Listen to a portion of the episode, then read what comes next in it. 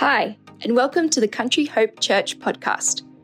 We're based in regional Queensland with locations in Chinchilla, Gayndah, Jandowae, and Meandarra. We hope you enjoy this episode and we invite you to join us for a Sunday service. For full details, head to our website www.countryhope.church.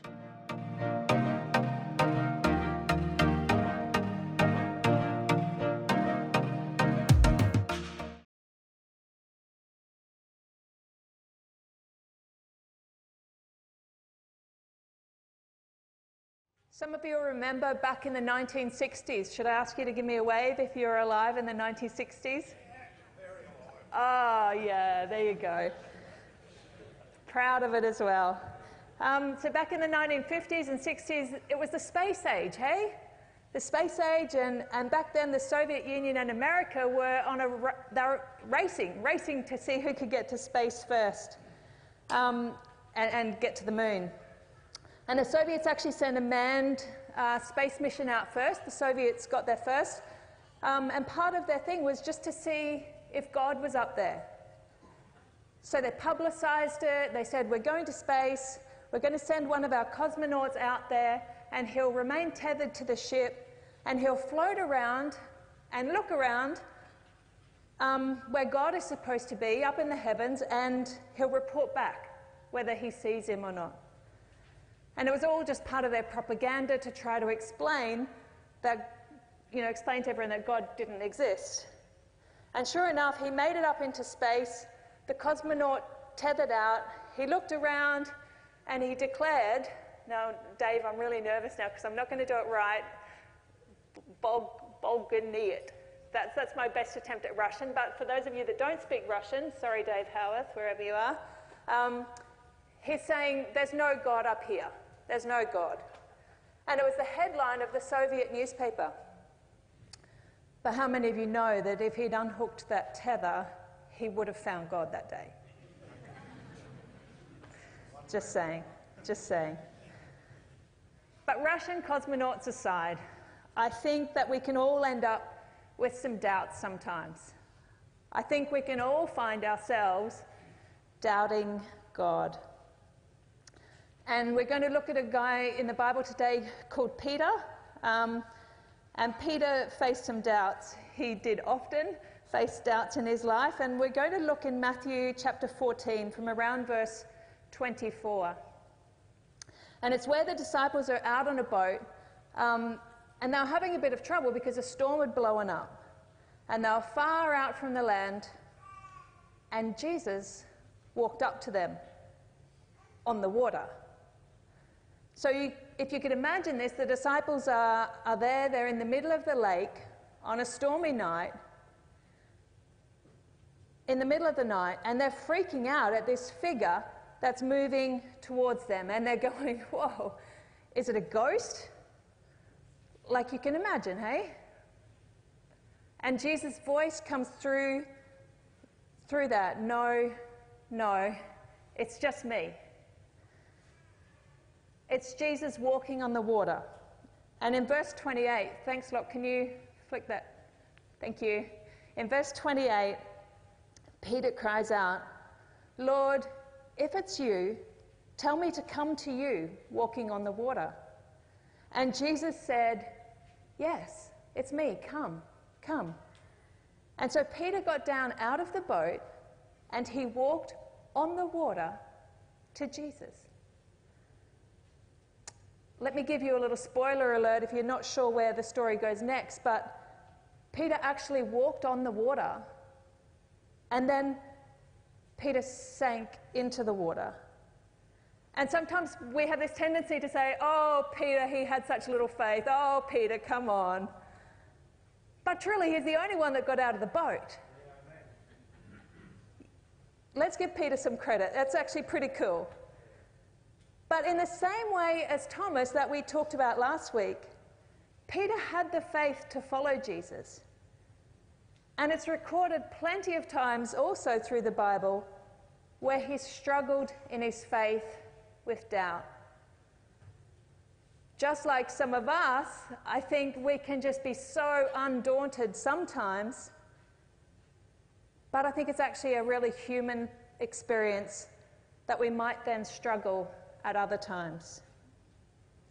The Bible goes on to say then in that passage um, Peter was walking on the water towards Jesus, but when he saw the strong wind, he became afraid and he began to sink. And he cried out, Lord, save me. And immediately Jesus reached out his hand and caught him. You have little faith, Jesus said. Why did you doubt? I love that question. Why did you doubt? And I want to remind you today that your doubts don't disqualify your faith. Just because you're doubting, even now, it doesn't mean that you're not a believer. And real faith isn't the absence of doubts. I think real faith pushes through the doubts to even greater faith. I'm sure many of you have had spiritual doubts, and I know I have. And I think there's a tendency in church circles where people don't have the courage to be that honest, though, often. Because we might feel afraid of being shamed or looked down on or cast out. People might think that we don't have as much faith as what they thought we did. But I think it's not unusual to go through moments, even seasons of doubt, and most great believers actually do. You've probably heard of C.S. Lewis. He wrote the Chronicles of Narnia series and a, a, bunch of other books, but he grew up in the Church of Ireland and he was confirmed and baptized as a child. By 15, he couldn't stand the church, he hated it. He felt like it was so religious and ritualistic, and he actually declared himself at 15 an atheist. I cannot go there, I cannot go back to church, I'm an atheist. And from 15 to 29, when he was aged 15 to 29, he defended his atheism. And he tried actually even to deter people from being part of the church. At 29 years of old, sorry, 29 years old, he met another author. His name was J.R.R. Tolkien. And he's the author of Lord of the Rings and the series and bunch of books. But J.R.R. Tolkien was a really strong Christian. And he witnessed, meaning he talked about God and about his faith to C.S. Lewis for more than two years. And by the time C.S. Lewis was 31, he ended up becoming a very strong, on fire Christian out of being an atheist. And he wrote eventually his autobiography about finding Christ, and he was literally one of the most brilliant minds ever. If you've ever read his quotes or his works, he's actually a genius. But he doesn't talk about that. In fact, the title of his book is called Surprised by Joy. He didn't defend his faith with his intellect, he defended it by his experience. It's when he experienced God's presence, he experienced God's peace, and he experienced, he was surprised by the joy that only comes from God. Despite his strong doubts, even to the point of unbelief, and in his searching and his trying all the normal things that he thought, all those normal things that we, we go for that we think will satisfy us, he found God. And it was the only thing that satisfied him. So if you have some spiritual doubts occasionally, let me ask you this why? Why do you doubt? I think it's really interesting to dissect and to discern your doubts. Why would you doubt? Can I be honest and I'll tell you about a time when I had some doubts? It was in a church, no less, not here, but one where there were people that I looked up to, that I trusted, that I respected, were publicly shaming vilifying and undermining the leadership in that church. While at the same time, the leaders were fighting back. It was just ugly and so hurtful to everyone concerned, and not like anything you would expect to find in a church.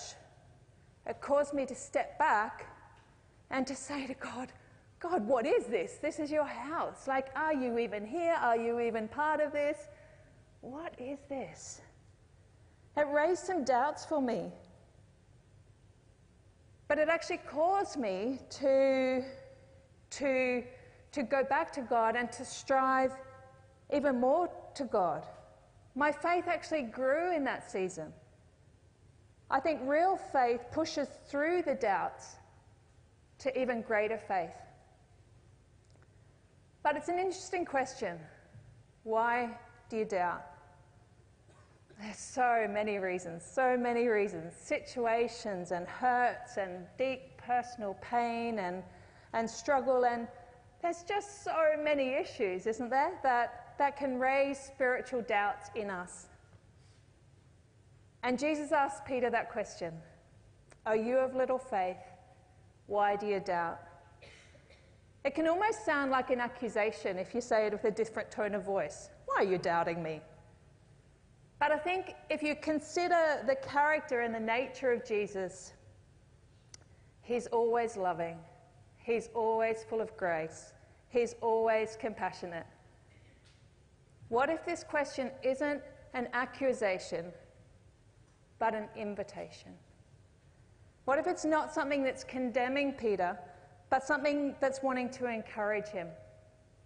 By saying to Peter, Hey, why'd you doubt me? I, I think what did Jesus not do? Jesus didn't say, Well, go ahead and sink there, you no good, faithless loser guy. That'll teach you. Imagine. What did Jesus do? He reached out his hand. Someone who is loving reaches out their hand.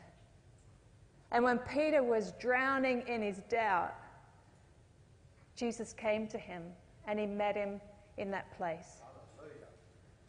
I think Jesus was smiling. I think he was inviting. I think he's like, hey, Peter, why'd you doubt? What's up? Come on, I'm on the water, you're on the water, let's be on the water together. It's all good. You know, why'd you doubt me? Come on. And from a loving Savior, I think it's an invitation. And that's why whenever you start to doubt, or someone that you love starts to doubt or struggle, you don't need to panic. It's a time to process, to talk, to explore. It's a time to say, let's talk this through together. Let's keep pushing into Jesus together. I think the thing is, as a church, as a community of Jesus followers, we are here to love people and to love them well. I think one of the ways that we can do this is instead of being the type of people um, that look down at others that might be struggling and go, oh, they mustn't really be a Christian, they must have so much sin in their life. Instead of having a kind of negative or judgmental or hateful attitude, let's remember we're here to show the love and the grace of God. We want to reach out to those who may be struggling with doubts, just as Jesus reached out to Peter. And just because they have doubts, it doesn't mean they're necessarily losing their faith. Doubt can be an invitation to pursue Jesus, to grow into even deeper faith. Doubt is not the enemy of faith, it's often an invitation to a deeper faith. Can I urge you to wrestle with your doubt? Don't just shove it under the rug. Instead, ask the hard questions. You might have to endure some discomfort. I know some people hate thinking at that level, but, but some soul searching. And look to God's word for the answers. I think the doubt that drives us to wrestle with God, even leaving no stone unturned as, you, as we try to make sense and coherence and reality out of, out of what can happen in our lives, that's doubt that serves our faith. That kind of doubt produces good results. If, like Peter, we're looking to Jesus for answers, our doubt will ultimately lead us to greater faith. When doubting leads to faith, we'll be building like a rock solid faith that's, that's tangible and that's real and that's dependable and founded on truth. And it's actually, it's actually a lifelong process. It's an ongoing, lifelong process of examining our beliefs, of letting go of what's untrue so we can hold on to what is true. It's a courageous spiritual journey, though, to be able to say that. To be able to say, is there anything in me that's contrary to God's heart? And then to be able to let that go so that you can embrace what's true. In fact, I think a season of doubting done well can be like a form of discipleship. That's not usually easy, but it's actually where you're growing closer to Jesus. So let's all just let go of what isn't true so that we can hold on to what is true. It sounds easy, right? But how do we do that? And the answer is the B I B L E. Yes, that's the book. You build your beliefs over the Bible, right? Or do you? I think actually we build our belief systems based on how our church teaches the Bible. And I thank God for Lee and Carly and that they're so strong in, in the Bible and their understanding and the knowledge and their teaching gifts that they have. Because I'm sure you all know there's actually some pretty uh, different sort of interpretations out there with a different sort of a flair. But, but we, I think we build our belief systems based on how our family interprets the Bible or how our community interprets the Bible, and definitely how our culture interprets the Bible. But no matter how smart you are or what theological degrees you have, we all bring our own filters every time we read the Bible. You can't read it without your own filters. We read it through our family background. We read it through how we were raised. We read it through where we were raised. We read it through the type of church we were raised in, or if there was no church at all. And we pick up beliefs as we go along. I think the good news in all of that is that so many of your beliefs are true and, and right and good and biblical and God honoring. But then also because we're all flawed people, not everything that we pick up along the way is true. Not everything that we think is important is. I'll give you some examples. Do you want some examples? It's a bit esoteric, isn't it? So, when I was growing up, I had friends who weren't allowed to go to the cinema or play card games, or some who couldn't wear pants. Well, well sorry, the, the girls couldn't wear pants. The guys had to wear pants. Girls always just had to wear dresses, you know, um, with sleeves. And then there were some that weren't allowed to wear makeup or jewelry, and there were some that can't have musical instruments in church. Um, but others where you must have an organ and um, then others where if you don't have the right musical instruments, then the Holy Spirit won't come. And if you don't play them the right way or loud enough, the Holy Spirit definitely won't fall on you. In some places, you have to name it and claim it and blab it and grab it and slap it and nab it and call it to have it. Or you have to be baptized a certain way, or you must have communion every single week, or you must pray for at least an hour every day. And when I grew up, I wasn't allowed to dance or listen to secular music, and we changed over from actually saying Amen to saying Amen at the end of our prayers. I'm sure you can add so many more to the list. But as we go through life, we read the Bible and we pick things up, and some people add things, and some of us ignore bits that we you know, a bit too hard. At. But we all have these extremes. And we have these narrow little ways of thinking and our preferences, and, and it can actually just be a bit all over the place. But one day you wake up and you recognize that maybe everything I believe about God may not be true. And when you discover that parts of what you believe are not true, you don't have to leave the faith. You don't have to go into hiding. You can simply just let go of what you find is not true and hold on to what is true. I'll give you an example. It was once doctors who were used to advertise cigarettes. True story. But now it's widely accepted that cigarette smoking is not a healthy behaviour. As a society, we've changed places on that. Um, we didn't throw out all the doctors, though. Rather, we just changed our views on that in line with science and research. If you were bitten by a snake in the 1860s, your treatment could have involved a tourniquet around your limb before slicing out the bite site, pouring in ammonia, then strychnine, yes, strychnine may have been injected directly into your bloodstream before you're urged to drink copious amounts of brandy. This was likely followed, if you're still alive at this point, I guess, likely followed by electric shocks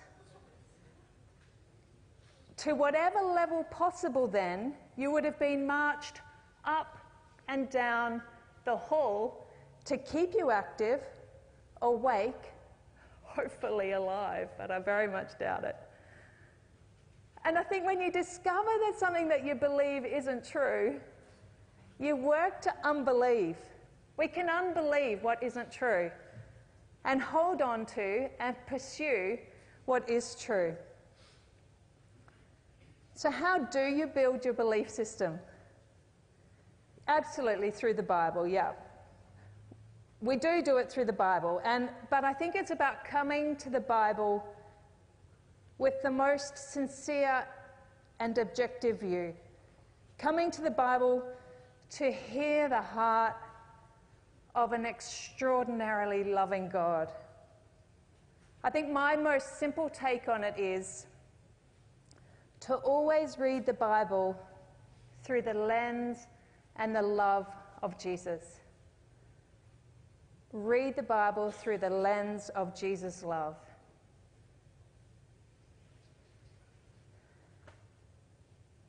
A great place to start, I think, if you're stuck, is to just go to the Gospels Matthew, Mark, Luke, and John. Learn about the Son of God, about Jesus. Just stay there. You know, live there. Read, read those just over and over. But look at how he loved. Look at how he lived. Look at who he loved. Look at how he treated the outcast and the lonely and the filthy, the sinners and the least of these. And as you're reading that, put it through the lens of Jesus' love. There's that thing that you know, back in the 90s, oh, a long time ago, 90s, what would Jesus do? Um, that people had WWJD or something you know, what would Jesus do? Think of that, a filter, a filter, reading, reading the Bible. Now, here's Jesus. What would he do? What, would he, what was he thinking? What was he saying? What was he feeling?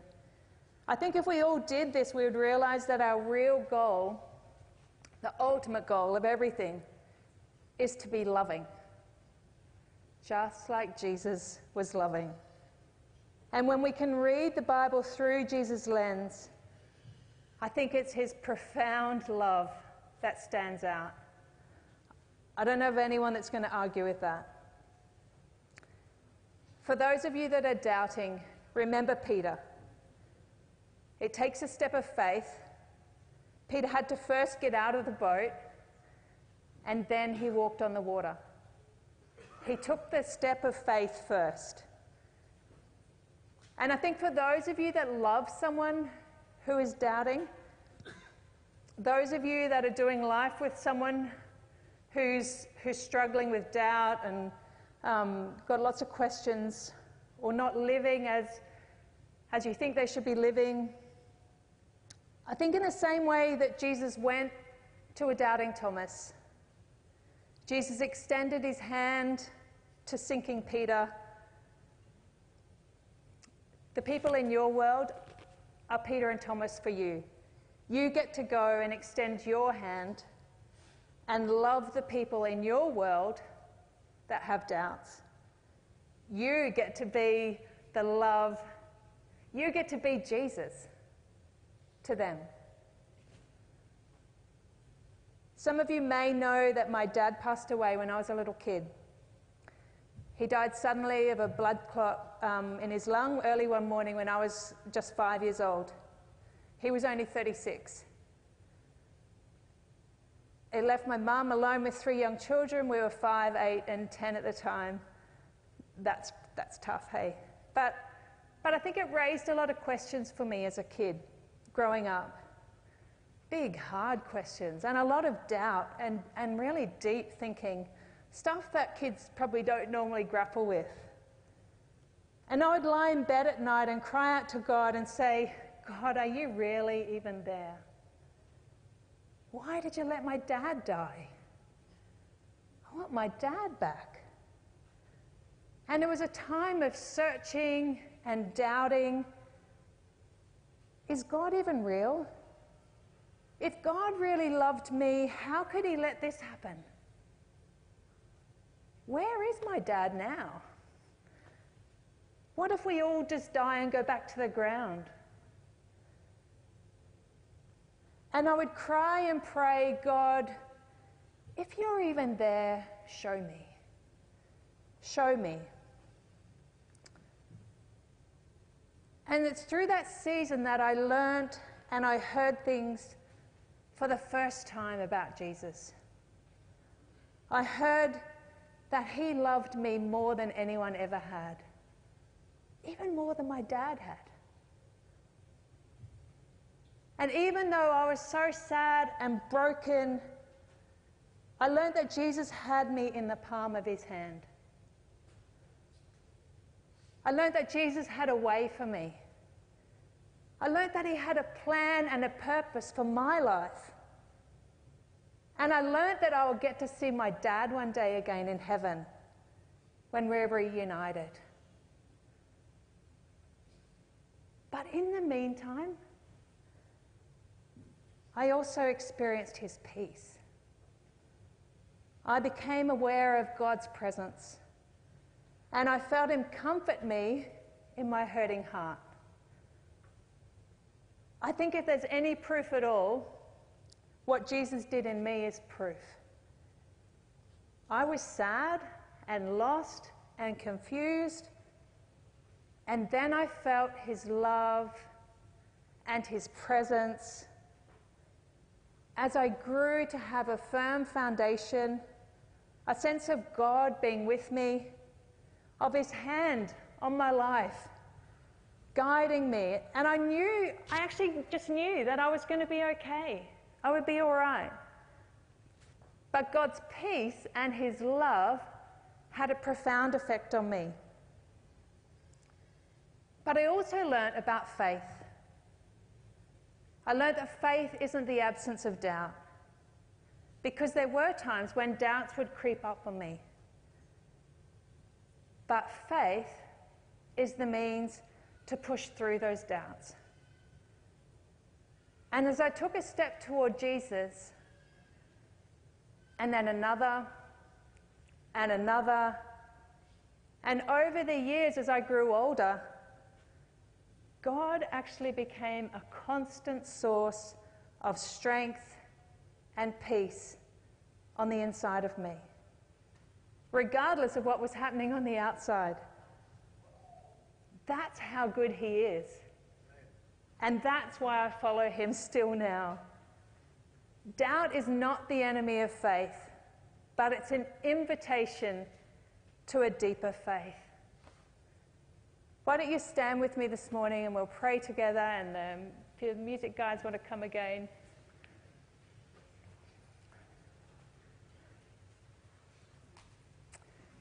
Thank you, God. Thank you, God, for this great church and for this great group of people. And thank you for this very imperfect church and the imperfect people. And we all come, Lord, in our imperfections. None of us are perfect.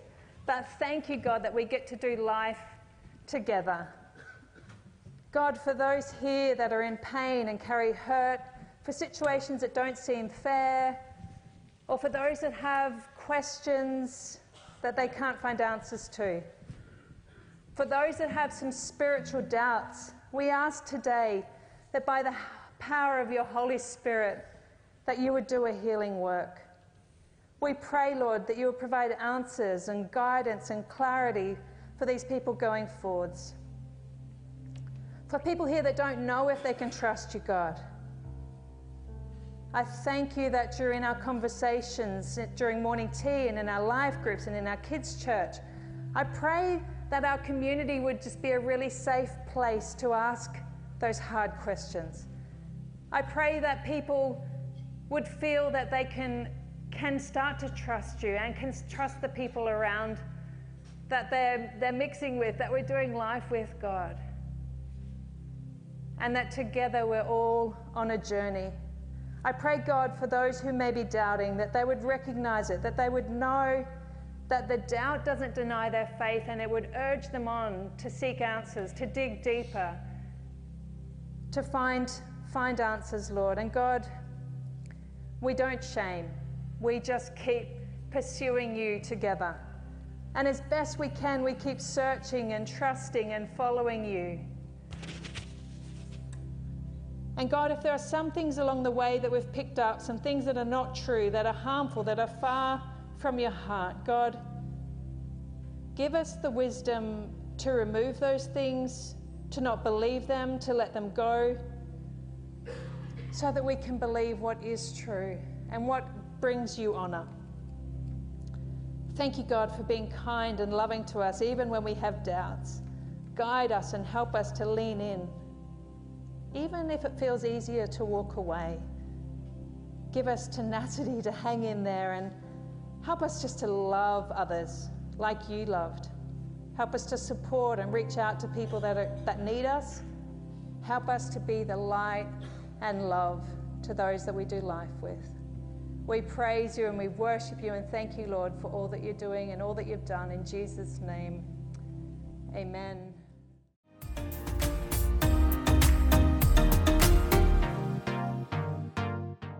We hope you enjoyed listening to the Country Hope Church podcast and that this episode blessed you. If you've got any questions or prayer requests, please don't hesitate to contact us through our email, connect at countryhope.church. If you'd like to subscribe to make sure you never miss an episode, that would be fantastic. Otherwise, we hope to see you either online or in person at some point soon.